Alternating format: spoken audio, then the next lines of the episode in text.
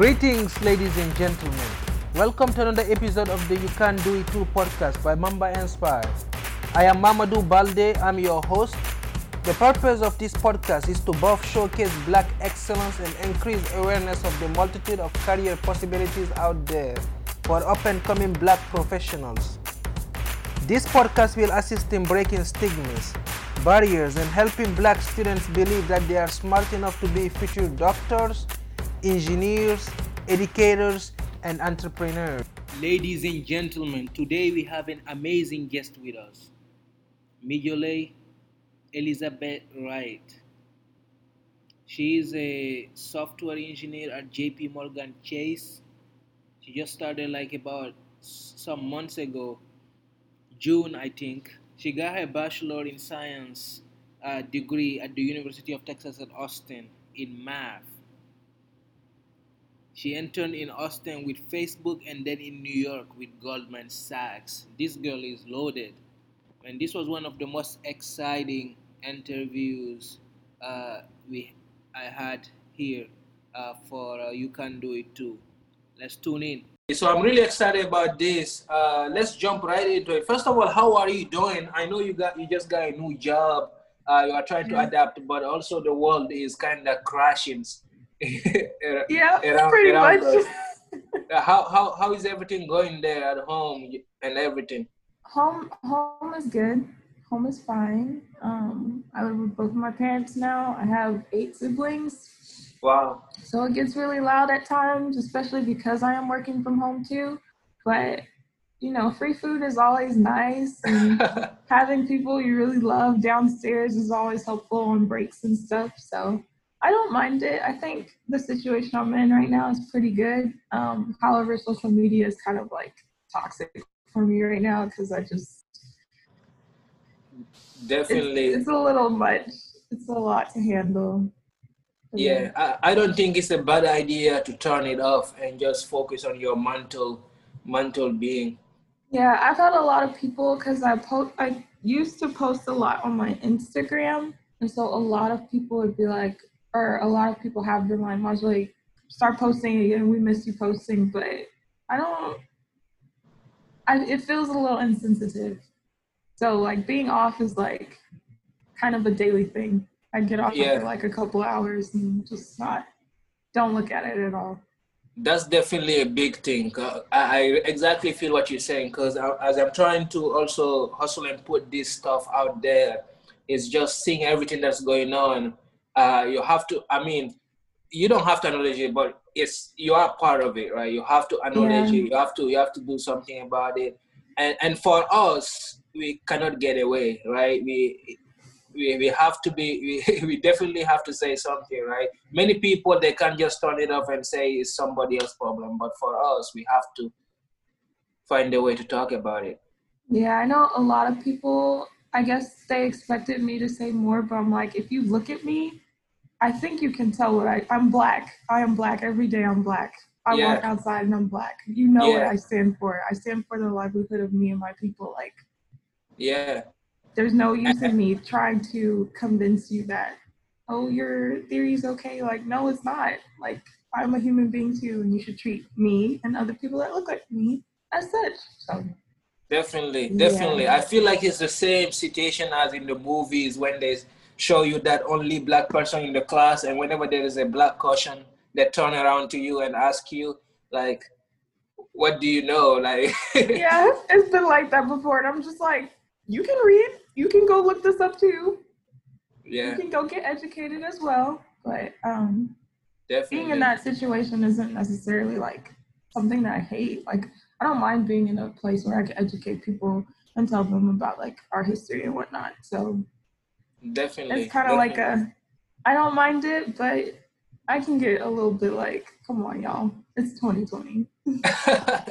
definitely. So you, you definitely you you have a big family, uh, and right now one thing that we really we really learned uh, because of COVID nineteen this time really t- taught us a little bit about slowing down uh, with our personal project and be around family and, and just be close to each other and feel the love and stuff like that. How's that been? How are you taking your time to to do that? Well, I guess one could say I was supposed to actually be in New York come or in May. So I was Yeah. supposed to move to New York. And then in March, when everything was kind of like iffy, my dad was like, come home, just come home. So I didn't sign a lease or anything. I was just like, I'm going to write it out. If push comes to shove and I have to move, I'll get an Airbnb and like figure that out there. New York is very fast paced um, compared to Texas. So it's been it's been interesting kind of being at home. I wouldn't say I necessarily have slowed down. I've just become kind of more focused on what I want to do and what I want to get out of life rather than being focused on what can I do this weekend? How can I pay rent? Like things like that. Who are my friends? Like it's been more of like, okay, where do I see myself in five years and what kind of work do I want to start putting towards that so that I am where I want to be in five years.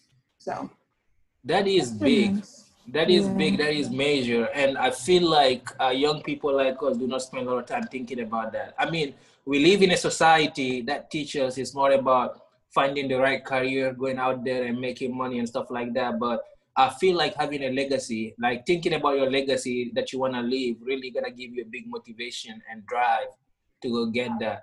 I think there are two things that I want to say about that. One is that I was reading this article on Medium and it was just saying that five years goes by really fast. And so when I think back to college and stuff, I was out in four years. That went by so fast, like faster than I thought it would. So it's really important for me to focus on like how do I want to start building out 5, 10, 15, 20 plus years now? Because the habits that I have now are ultimately going to affect what I end up getting to later, if that makes sense. And then Yeah, the definitely. second thing about legacy is I think watching Chadwick um, or seeing him pass away, like that was one of the days where I cut social media. I just could not do it. Um, but I really broke down because that man has impacted not only so many other people, but he impacted me. Like I could watch all of his films and just feel like this man throws himself into each and every role that he has had and to see the the love that he got when no one knew he was dealing with cancer just seeing that outpour of love and people speaking highly of them of him i want that too so uh, i've been trying to figure that out and deal with okay so what am i doing now that's going to enable people to speak well about me later and how can i actually help other people feel uplifted about themselves rather than uplifting my own self so That's lots big. of thoughts yeah That's big. That's big. And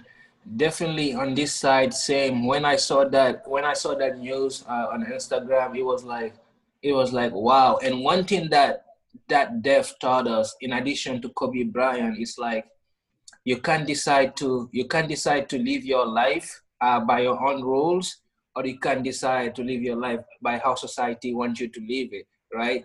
And if you live it the right way, no matter how much time you have, it's gonna be meaningful, right? People Yeah. gonna know. I also think um, living within your gift impacts people more than what society sees of you. So I feel um, currently just like looking at other people my age, I've seen a lot of people be like, oh, I need the job, I need the job. And like, I'm going to work for someone else. But if your gift is not necessarily there, you're wasting some precious hours like working for someone else and not developing your own gift. Your gift is what impacts other people. So we look at Kobe, he played basketball, that Mamba mentality. We look at Chadwick, he was acting, he was very involved in that. Like they were operating within their gifts, and I think that's why we can look at them as like legacies now because they said, no, this is what I'm good at, and this is what I'm going to stick to. So I look up to that a lot, and I hope that eventually I will get there where I'm fully seated in my gifts and I can outpour in that way too. Man, that's big. That's big. I feel like we, we, we're talking the same language. I've met many people where I can like explain that to, and they kind of like get it and they understand, and we can expand on it. So this is I'm I'm I'm excited. I'm very happy.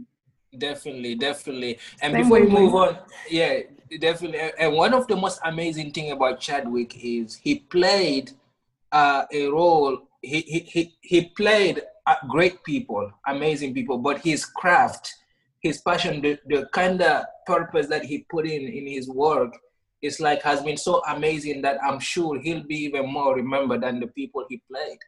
Yeah, yeah. So it's not even about like uh, the type of work you do. It's just about the impact that you leave. It's about the Yeah. legacy that you leave. Yeah. But definitely, so you grew up in Austin, right? I did. I was born and raised in Austin, lived there for 15 years. And when I was 15, my family moved to Houston. And then What- when I what turned school? 18, I moved back. Wow. What school did you go to in Houston? uh, so I was actually homeschooled. I've been home, or I was homeschooled from six years old all the way up until applying for college. How was that? What? what how was that? I know a lot of people are like, "Were you in your pajamas all day?" And yeah, I was. um, it was actually, I think it was really good. Um, I've encountered so many people who don't agree with homeschooling and like think that we lack social skills or whatever. But no, I think being homeschooled made me more focused. So my parents, we had like our basics. So we had to do our science, we had to do our math. I was doing math every single day, and it was the most exhausting thing I've ever done. I hated math back in high school. Um, we did our literature, like all the basic subjects.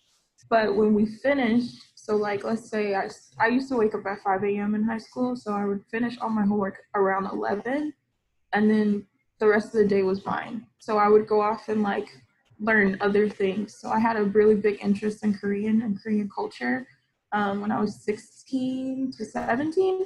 So when I finished my homework, I would go teach myself Korean, or I would go watch Korean dramas, or I would go read about Korean culture, or I would look at Korean universities and all that stuff, and just kind of immerse myself into what I was curious about. So being homeschooled, I think, is a great thing.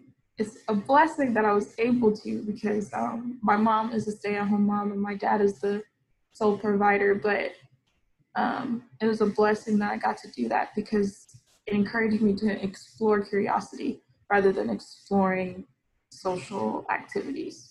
So that kind of bled into how I operate in life now. I tend to get activated or excited by things that I'm curious about, and I'll pursue them because I'll make time and I'll just I'll just learn. Yeah. That's amazing. That's amazing. So you did. First of all, who was the teacher uh, for during that homeschool? Uh, so my mom taught me until I was like 12 or 13.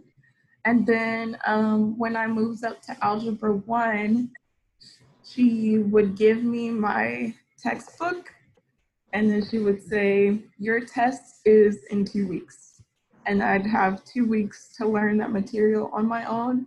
If we got anything below a 75, we had to redo the whole section. So. Wow. Yeah, so I was, it was a mixture between myself and my mom. Wow, I didn't know uh, a lot about homeschooling, but I, I met so many friends uh, in uh, college who did that. And I think it's a good idea because you get a chance to really identify the things that uh, is more important to the student, right? And, and uh, really focus on, on crafting that. And the attention is definitely given uh, to the student. Yeah, I think so too. I'm debating whether or not I will homeschool my kids in the future. I also think it's a great idea. However, I am not a teacher. I'm so not a teacher. This podcast is about showcasing black professionals who are doing excellent things. But what is the definition of black excellence? taking what you have and making the best of it. can achieve things when literally like the whole entire system is designed like in ways that are like is designed to exclude us. It doesn't matter what you start out with, it matters where you go. And then when you go, you're not going just for you, you're going to lead the way for someone else. It means excelling at a high level while staying true to yourself and true to yourself in your black. We still are able to, you know, just like go the extra mile or, you know, carry the extra weight that we need to carry just because of society and still achieve the things that we're able to achieve. And paying it forward. That's my definition of black excellence. You have about uh, eight siblings. Uh, who was the eldest. Are you the eldest? I'm the second oldest. So the oldest is 24 and she goes to Baylor University. She's studying English. And then the youngest is four. So he's Wow. turning five in November. That's amazing. So you definitely have to be the role models. You you guys are becoming the role models. Yeah, basically. definitely. So what were growing up? Uh, what were some systems that were set up uh, at home to just keep you focused uh, on just academics? I know you say you didn't like math at the end, but look at me now with a whole degree. yeah, you see my you you were like I didn't like this subject. Let me do it in college too. yeah, it was a lot better in college, but besides the point. Um, so our parents actually didn't really enforce. Um, well, they did put a heavy stress on academics. They were always like, no one can take your education away from you. Anything you learn is your own. Like how you pursue it is your own. No one can take that. But they never cracked the. Well, I don't want to say crack the whip, but like they never enforced oh, you need to be done by this certain time. They kind of just let us go at our own pace. But to ensure that we did our homework, they would take away the TV or the video Wow. games or um, anything we found fun. So, yeah, I remember we couldn't get on video games or watch TV during the week unless it was Cyberchase, um, which was at 4:30 every weekday. Wow, I still remember. And then on the weekends, if we finished everything, like cleaned the house, folded the laundry, all our homework was done, good test scores, we could watch cartoons and like play video games. And I was a Need for Speed um, video game person, so I was always driving little cars, and that was really important to me. Um, but other than that, they didn't really like pressure us. They were just like, this is going to be important if you want a good future. This is your traje- trajectory, and this is what you're going to have to do. So, That's amazing. That's amazing. It seems like uh, one thing that I learned over the past few years, uh, looking at uh, students, kids, right? Uh, their directions is crafted by the by their interests, right? They tend to go toward whatever they are interested in, and I feel like that interest is initiated by the type of exposure they have growing up, right? And the one thing that I realize, many people that I have on this podcast, right, who are in uh, engineering, medicine, entrepreneurship, uh, their interest toward these things is because of what they were exposed to growing up, right?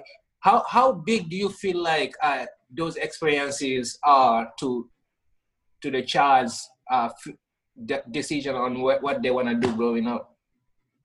so I was actually reading an article about this yesterday, and it was saying like a lot of people go, I need to find my passion, I need to find my passion.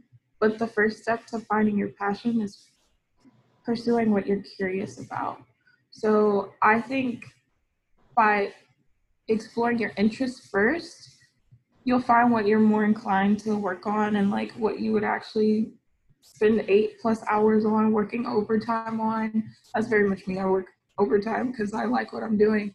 Um, but you'll find what you're more most interested in, and that's something that you should pursue the most. I think that's what you asked me. Yeah, definitely. No, definitely. So moving on to to to college. So you decided that you really like math, even though. See, that was that was influenced by a professor. One professor, John Meth. He's a math god. He's very tall. Um, What's his name? John Meth.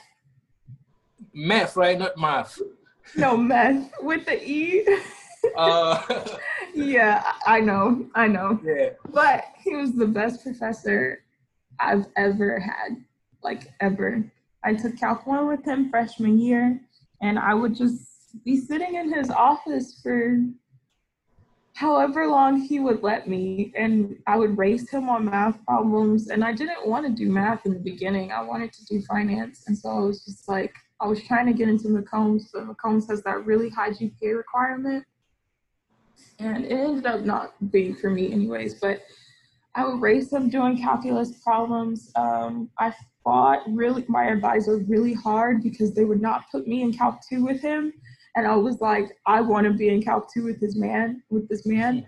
Um, and then I got into Calc 2 with him and we were just sitting in his office one day and some other students were around and stuff. And I was talking to him about wanting to be in finance. And he was like, You're really math inclined. You should try math. And I was like, I don't know. I don't know. I hated it in high school. And he was like, just give it a shot. Give it a year, see how you like it, and then come back. So my sophomore year, I didn't do any electives. I just did math classes and core classes. And Wow. I fell in love with math. And I was just, I was this math nerd. I was doing the research. I was going to different, um, I was sitting in Diffie Q, just happy as a bird. People hated Diffie Q. And I was just like, I love this class. I love DFQ. Oh, yay! That's Okay, the fun part. it is fun. It's so much fun. Yeah. So, um, I don't know. I was just, I felt so happy there. And like, starting on any issue or any problem, I just, there's just something about it that just makes me really excited. Going to Wow. go search for that answer, like unpacking it. Um, I don't know why me in high school didn't like didn't like math because the college math was just amazing. I had so much fun. Some Wow. classes were hell though, but other than that, math was just that that's kind of how I got into math. Plus I realized I didn't really like I liked business, but I didn't like the attitude of most people in the business school, so I was like that's not for me. Man, th- those people party every Thursday. That's a good. yeah, yeah. I was like, oh, must be nice. I'd be like, oh, I have a test at Friday at 8 a.m. Must be Yeah. nice to be out on 6th Street. Must be Definitely. nice. Growing up, I really loved math, and uh, I I thought that was like what it was until I came to college and realized that there was more to math than that.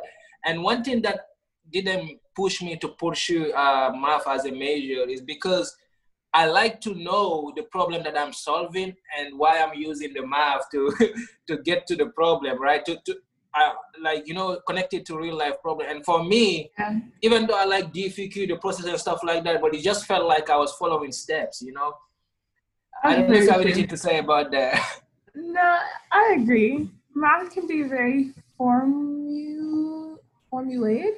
I think be the yeah. word. Yeah, but very formula based a lot of times. But you don't really see how it really applies until you step out of it. So that's one thing I think that college could, like colleges in general, could be better at is like teach the application and not just the theory. So I mm-hmm. have a lot of math theory, but in terms of math application, I had to go pursue that on my own.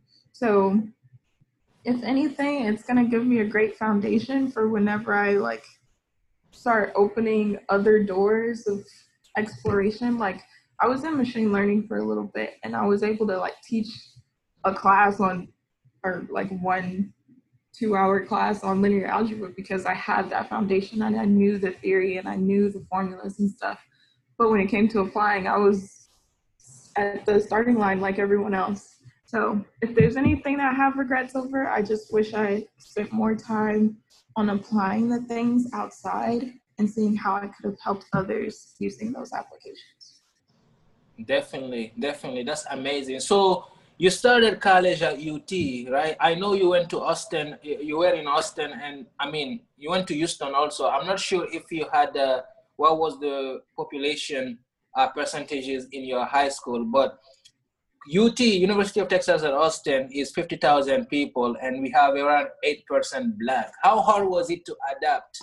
I don't know uh, if it's eight percent. I think it's five. I Five, think it's five. maybe, maybe.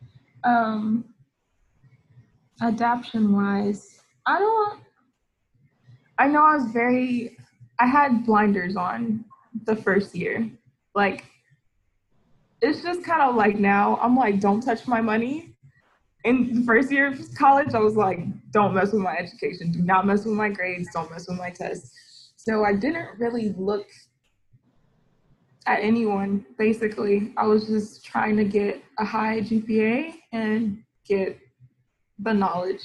So I spent a lot of time as a hermit. I don't even think I saw, I saw maybe like three black people my freshman year. Not because like I didn't see other black people, but I mean like talking to them, only like three. And that's just because I was really focused on like making sure I had the good grades and stuff. Um, as college kept panning out, I found like the area that Black UT was in, and um, I just, I think I still had the education mindset where I was just like, I need to focus on my space and not really get involved. But I met a lot of great, great Black people from like opening that door and that window.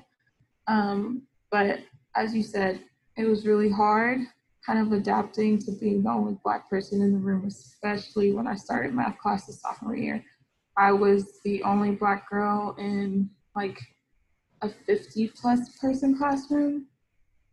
I think I might have been the only black person, but it was just, it was weird. It was Yeah. really weird. I like tried not to, I tried not to look for things that will hurt me. So I never like felt targeted or anything like that. But I definitely knew that I was kind of different and like me asking a question or me um, saying that I didn't know something would be reflected differently if a white person or a white male said, I don't understand. Can you re-explain that? Yeah. Um, I think I dealt with a lot of impo- I definitely dealt with a lot of imposter syndrome, especially every year on the first day of class, because there would always be someone, someone who was white and male, who knew a little bit more about the subject than the professor did, or it would seem like. Who, and who they would just- to who, What? who act who act like they knew more than the professor. Yeah, did. exactly, exactly. Yeah. So they would just like start rattling off facts, and I'd be like, "I'm a math major. I should know this, shouldn't I?" and so I'd be sitting there, you know, only black person in the room in the back, like, because I always started the first day of class out in the back, um, Yeah. just like, "Am I actually supposed to be here?" Um, there aren't very many black math majors at UT. There's one girl who's one of my best friends. Her name is Jenny, and I found her sophomore year as well. And you know, it was really nice to have someone to rely on in those days where you're like, I don't understand, because a lot of times it could be really. mm, I can't seem to find the word that I'm looking for, but it can be kind of intimidating to reach out to other people that don't look like you and be like, I don't understand something. So having someone in there and being able to like be honest and being like, I feel dumb. I feel like I'm not gonna get this. I don't think I'm gonna make it through this class. Oh, I failed a test. Like it was really nice to have someone there, even though it was just her. That was like my support system in my rock. So I wouldn't say I necessarily. I knew I knew that we were a small percentage, but I tried to not let it get to me and get in the way of my education. This podcast is about showcasing black professionals who are doing excellent things. But what is the definition of black excellence? Taking what you have and making the best of it. Can achieve things when literally like the whole entire system is designed like in ways that are like is designed to exclude us. It doesn't matter what you start out with, it matters where you go. And then when you go, you're not going just for you, you're going to lead the way for someone. It means excelling at a high level while staying true to yourself and true to yourself in your black. We still are able to, you know, just like go the extra mile or, you know, carry the extra weight that we need to carry just because of society and still achieve the things that we're able to achieve. And paying it forward. That's my definition of black excellence.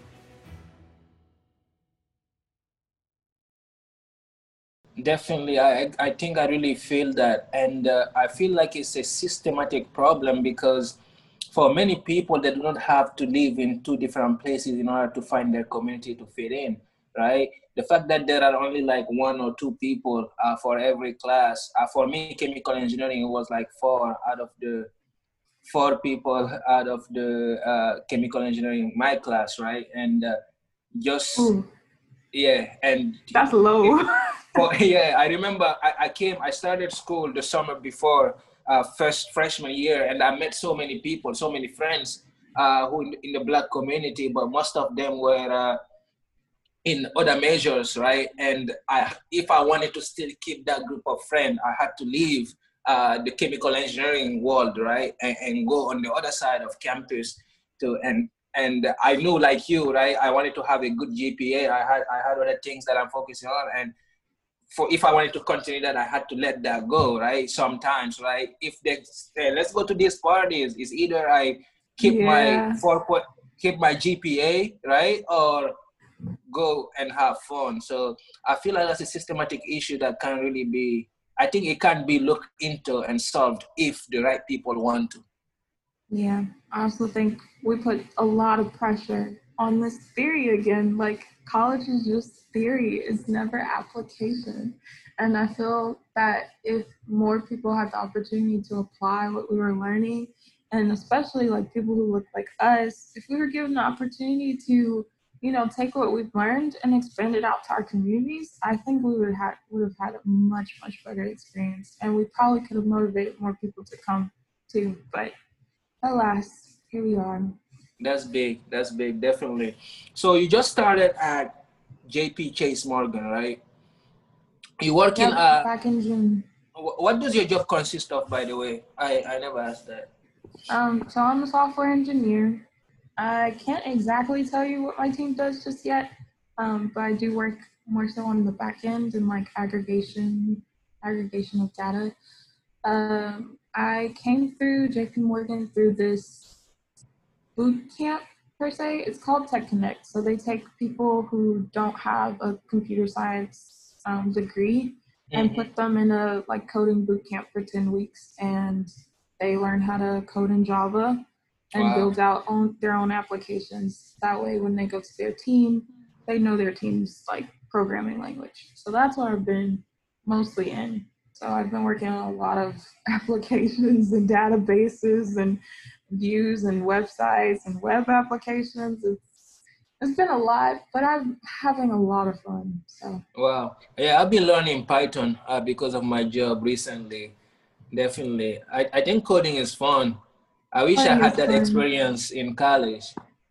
Yeah, I tried to get the computer science minor certificate, Mhm. but it was, mm, oh, I think it's hilarious how I'm a software engineer and I failed elements of software applications.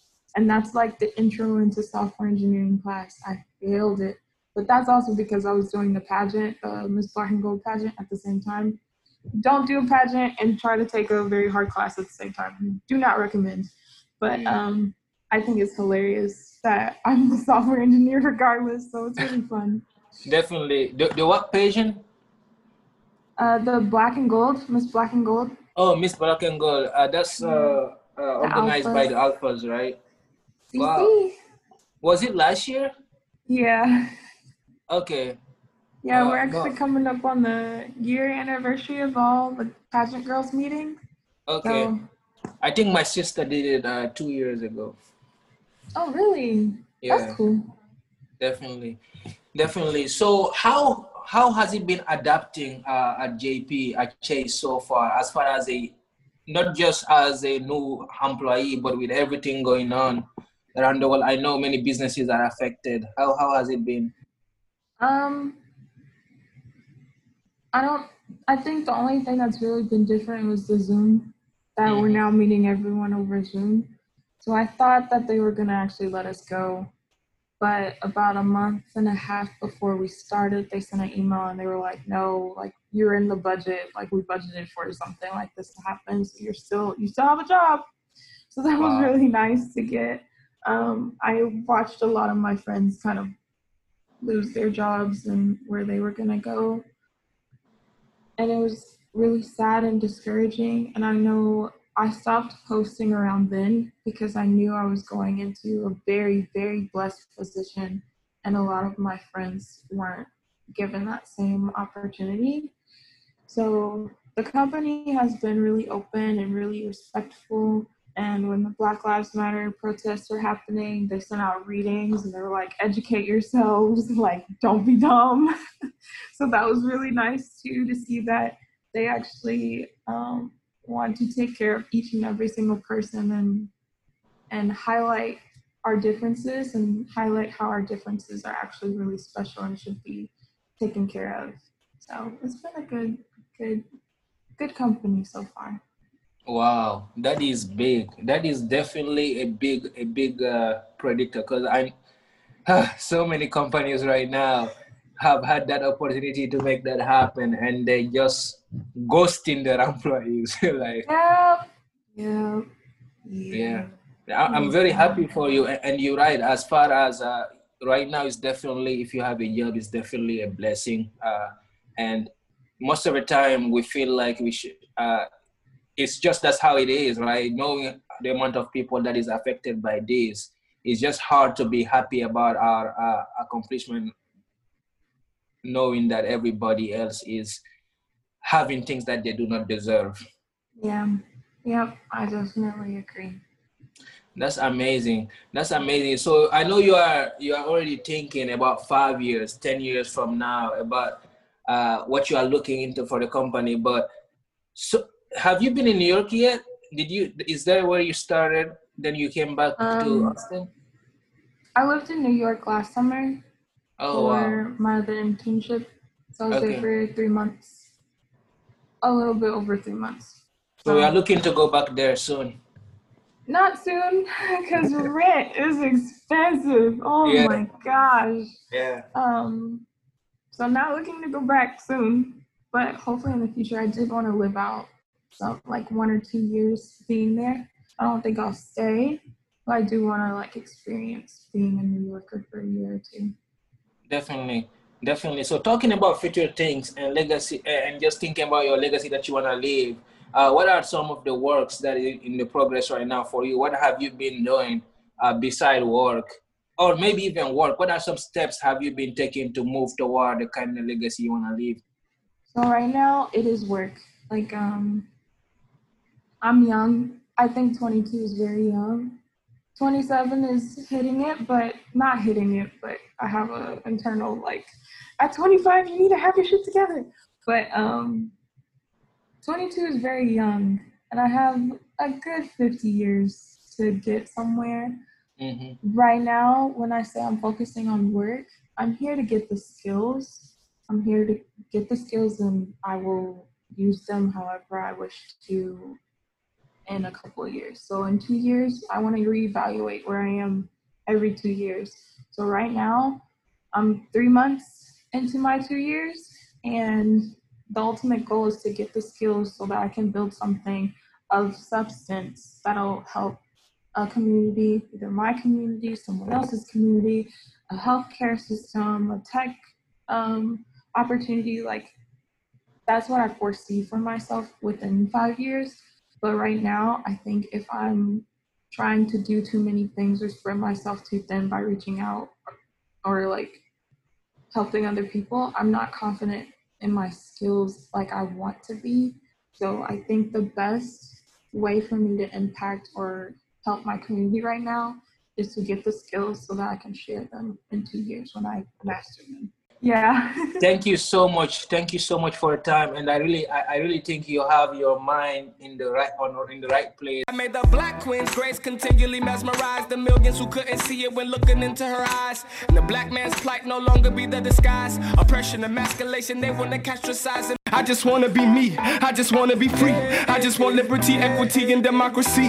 I just wanna believe in the good of society. I just wanna believe that they ain't been lying to me. I want equality, want no more poverty. I want people to tell you it's more black people in jail for committing crimes that blacks and whites are committing equally. I want the corporate interests to crumble before my feet. I want them to stop selling your rights to powers that be. I want a third term for Obama, we'll never see. No Democrat, no Republican, me, I want unity. I want the righteous voice speaking to my community. Don't listen to what they say and look at what they say to see. I want you to know the truth, but for that you will have to see. All people are beautiful, but you best know mine.